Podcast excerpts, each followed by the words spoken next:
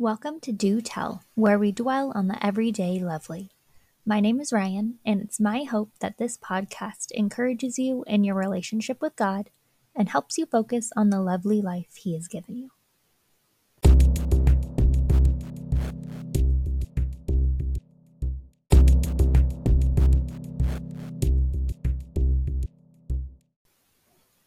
Hello again, everyone. I really hope you had a great week and I hope you were blessed by last week's episode.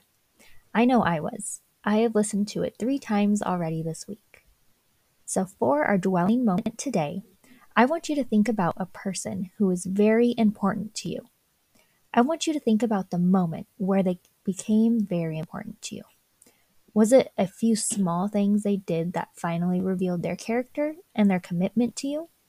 Or was it something really big that proved they were someone that meant a lot to you. Take your time to dwell and thank God for this person in your life. You can pause this episode here, and when you are ready, go ahead and press play. As I discussed in the beginning of this episode, last week's episode has been such a blessing to me. And as I was preparing this week, God has me going with the same theme of being singly focused. So last week was being singly focused on letting God be God. And today we are talking about being singly focused on the faithfulness of God. Last week we discussed the importance and beauty in having a heart after God. We saw David's heart, how he valued what God valued, how he humbled himself and asked for forgiveness when he went astray, and how he loved people. I thought that message was pretty cut and dry, but then I realized wait a minute, we talked about what a heart after God looks like, but we didn't talk about how to get a heart after God. How does your heart just all of a sudden say, I want to have a heart after God? I definitely wanted to make sure that we address this, as it is the most important thing in this life for us. So, whether you already believe in God or if you're not quite sure about Him yet, you are going to learn some things today. So, we are going to start in the Word. Lord, we thank you that your word is alive and active, and that as we read it and hear it today, it speaks to our individual hearts, and you have new revelations for us. In Jesus' name, amen. So let's go to Jeremiah 31 31 through 34. Behold, the days are coming, declares the Lord, when I will make a new covenant with the house of Israel and the house of Judah, not like the covenant that I made with their fathers on the day when I took them by the hand to bring them out of the land of Egypt. My covenant that they broke, though I was their husband, declares the Lord. For this is the covenant that I will make with the house of Israel after those days, declares the Lord. I will put my law within them, and I will write it on their hearts, and I will be their God, and they shall be my people. No longer shall each one teach his neighbor and each his brother, saying, Know the Lord, for they all shall know me, from the least of them to the greatest, declares the Lord. For I will forgive their iniquity, and I will remember their sin no more.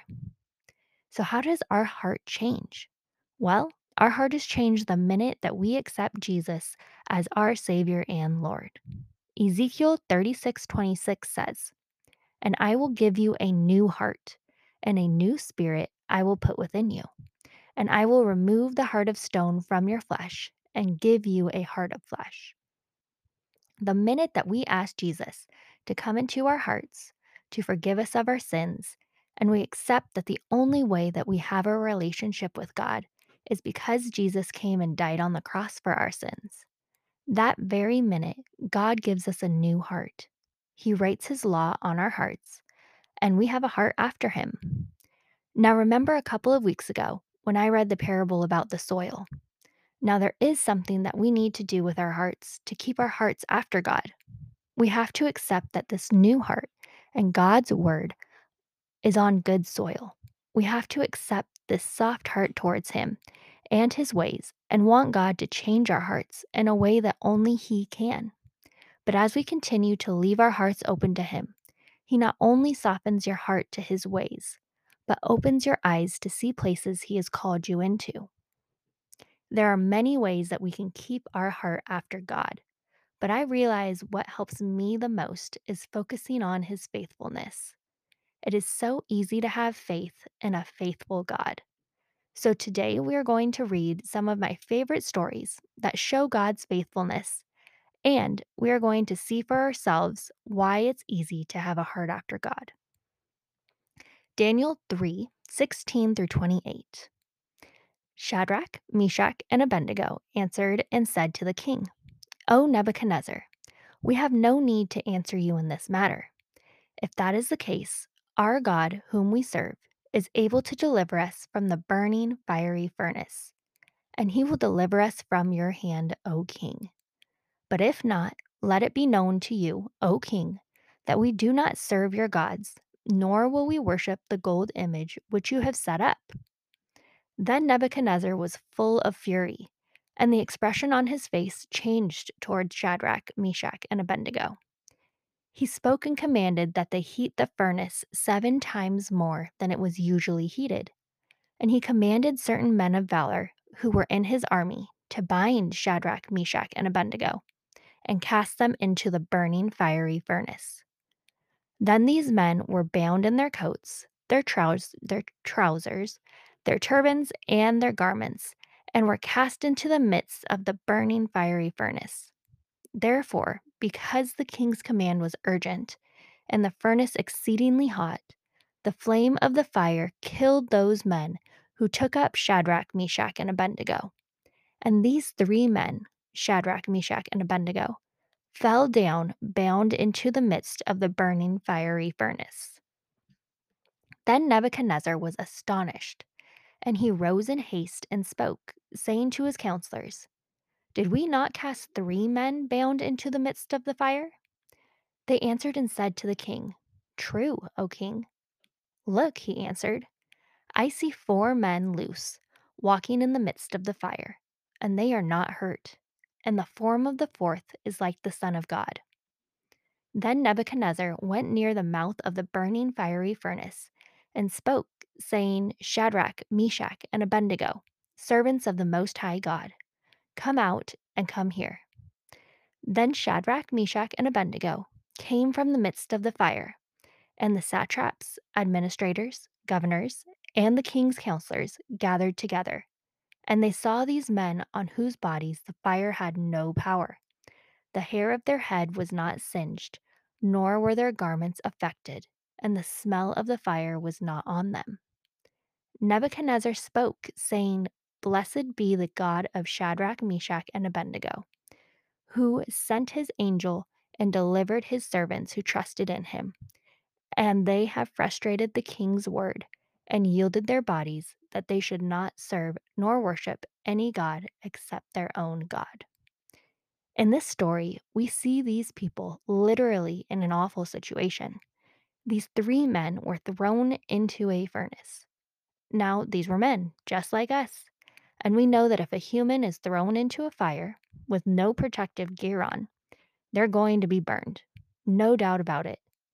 Yet the story says that the hair of their head was not singed, nor were their garments affected, and the smell of fire was not on them. I don't know about you, but if you've ever roasted s'mores over a campfire, even being near the fire, you smell like it. These men were standing in it, and not only did the heat not get to them, not even the smell got to them. And we see that God sent an angel to be there with them to protect them. They were not alone. If you needed to hear this today, here is an example you hold on to. You are no different than Shadrach, Meshach, and Abednego. God is with you in the fire, and He is greater than every aspect of that fire, whatever it is. Another one of my favorite faithful God moments is in Daniel 6, verses 10 through 23. Now, when Daniel knew that the writing was signed, he went home, and in his upper room, with his windows open toward Jerusalem, he knelt down on his knees three times that day and prayed and gave thanks before his God, as was his custom since early days. Then these men assembled and found Daniel praying and making supplication before his God.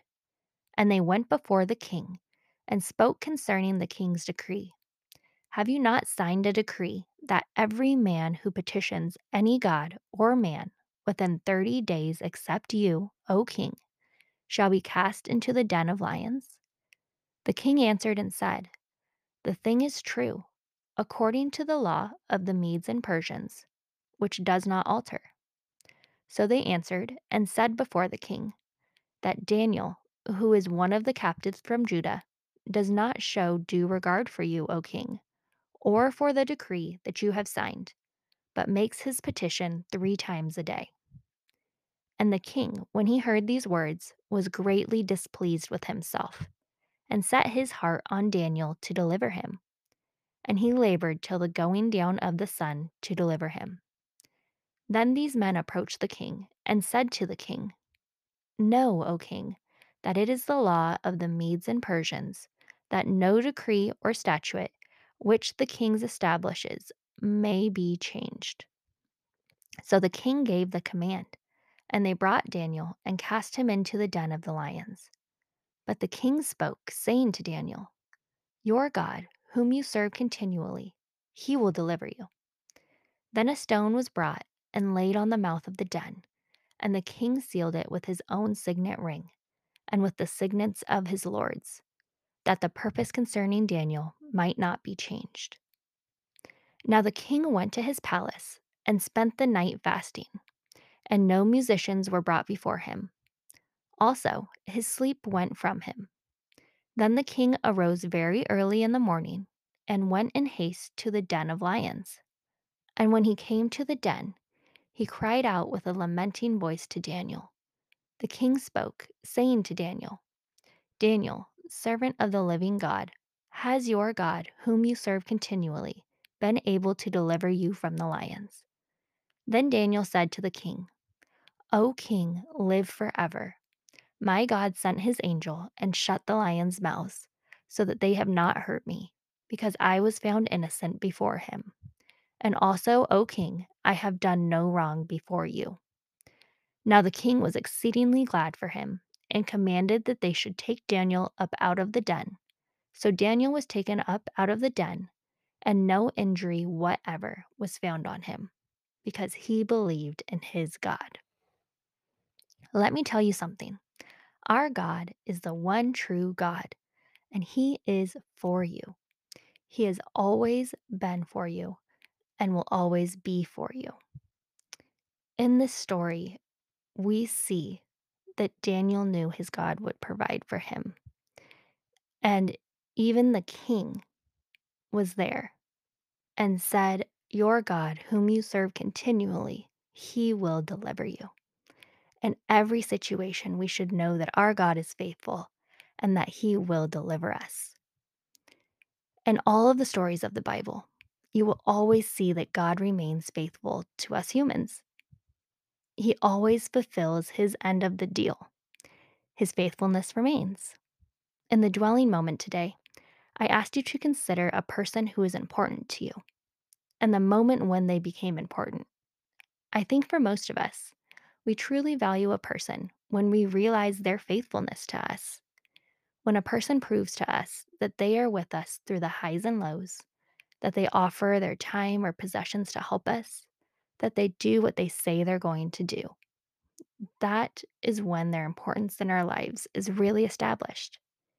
It's easy to look past a person's imperfections when we know that they love us and have our best interest in mind.